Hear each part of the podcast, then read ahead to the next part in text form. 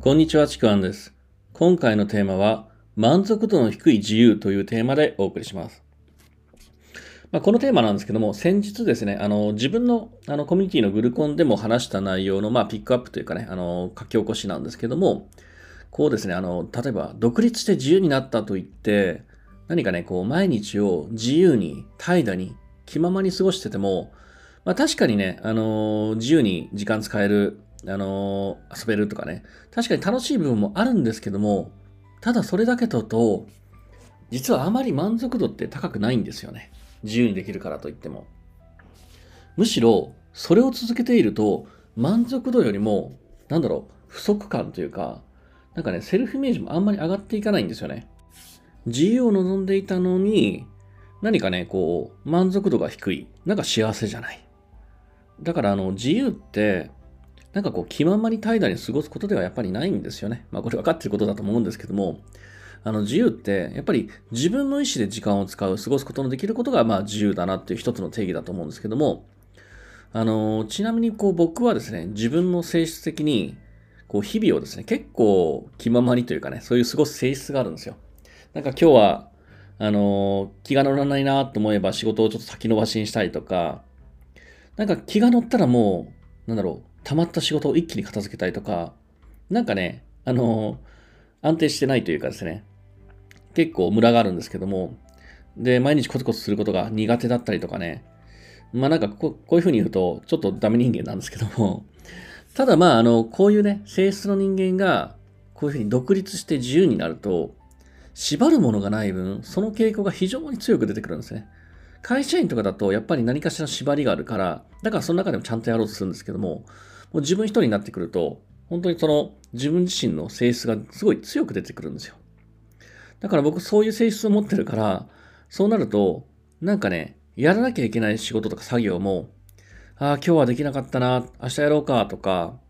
あの仕事今日やらなかったな、できなきゃ、できなかったな、やらなきゃなとかね、そういう機会もね、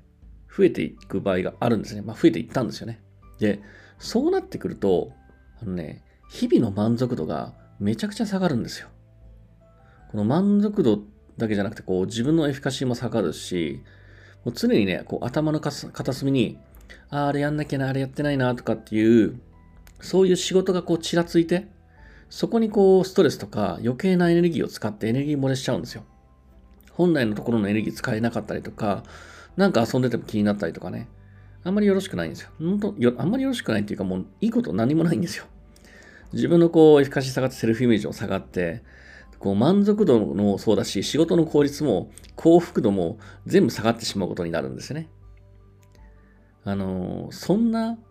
満足や幸福のない自由なんて、本当ね、楽しくないんですよ。まあね、あの、人によっては、こう今までめちゃくちゃ忙しくて自分の時間全くなかったっていう人、そういう人が、まあ、自由を得て、もうなんか自分の好きなままに気ままに怠惰に過ごすとか、もうゴロゴロして過ごす、寝て過ごすとか、そういうこともね、必要だと思うんですよね。で、それが幸せだとか満足度を感じることってあると思うんですけども、これって長続きしないんですよ。あの、一時的なんですね。本当に、まあ長くても、うん、か数ヶ月やったらもう多分だんだん何も楽しくなくなってくると思うんですよ、逆に。本当にそれって自由じゃないんですよね。なんかほん僕の定義ですけど、本当に、本当の意味の自由じゃないなっていう気がしてきて、もっとなんかの、なんだろう、質の高い自由というんですかね。そっちの方を手に入れたいなってやっぱ思ってくるんですよ。それが、まあね、あのー、そんな風な質の高い、満足度の高い自由な、まあその日々を得るためには、こう何が必要かなっていうところで、あの、僕も本当去年ぐらいから本当に取り組んでるところなんですけども、まあ、これについてはね、あの、次回の音声にね、ちょっと続けようかなというふうに思います。まず今日はですね、えー、満足度の低い自由ってどんな自由かなっていうお話をさせていただきました。で、次の音声ではですね、じゃあ満足度の高い、質の高い自由を得るには何が必要かっていう話をしたいなと思います。というわけで、えー、今回は